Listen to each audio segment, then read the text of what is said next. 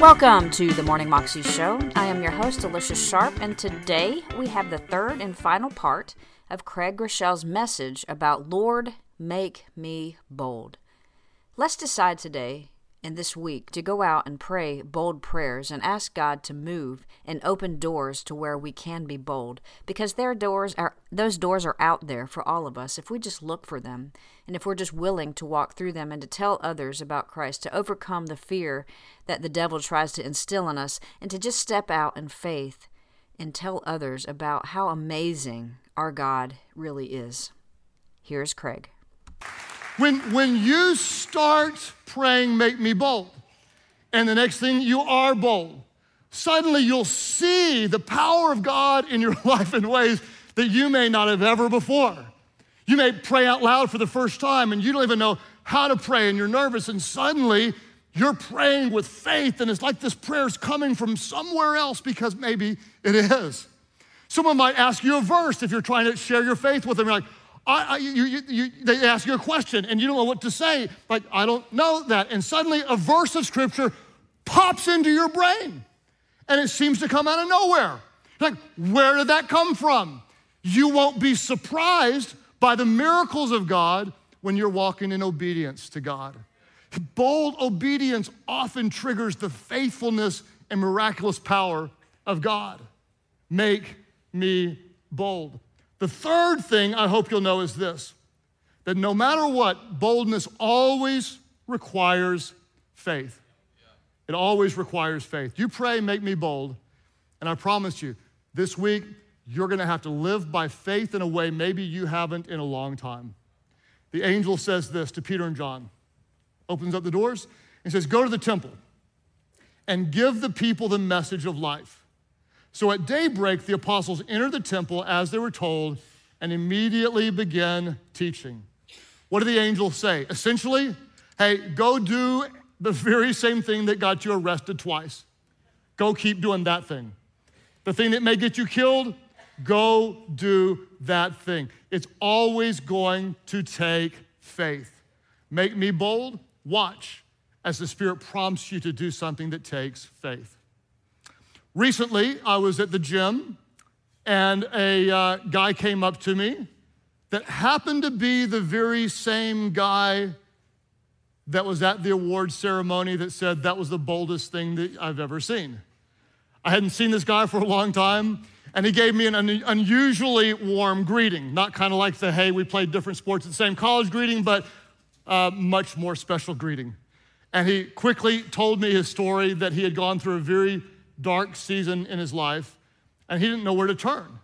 And he thought about that time back in college when I talked about the power of Jesus to heal and to save. And so I thought, well, I need to go to church somewhere. Might as well go to that bold guy's church and see if he's still saying the same thing. So he said, I came to your church, but I know you hate it when we call it your church. He said, now it's my church as well. And he said, I love our church. And he told me how he'd been transformed by the grace of Jesus.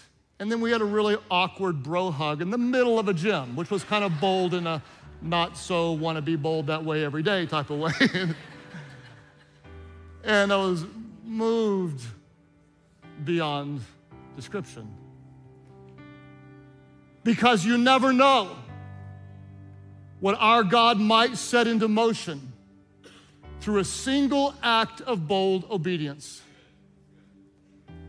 You never know what might happen.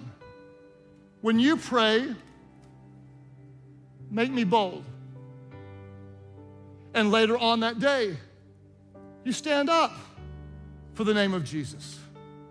Or you step in when everyone else steps out or you show a generous expression of love in a way that you might not have felt comfortable otherwise.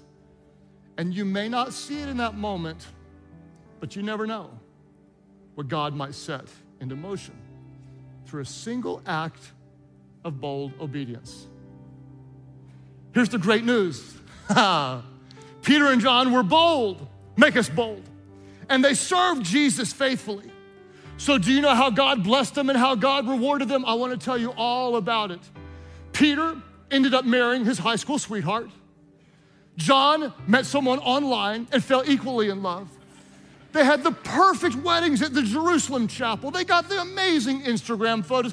Peter took his bride to Jamaica. John took his to the Bahamas. They had the best honeymoon. They came back because they were best friends. And riding the wave of the resurrection and the miraculous healing, they started a consulting business together.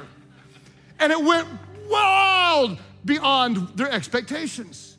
They made so much money, lived such a comfortable life in their early 50s, they sold their business, they retired in the mountains, and they raised their grandkids happily ever after because whenever you're boldly obedient to Jesus, your life always gets better.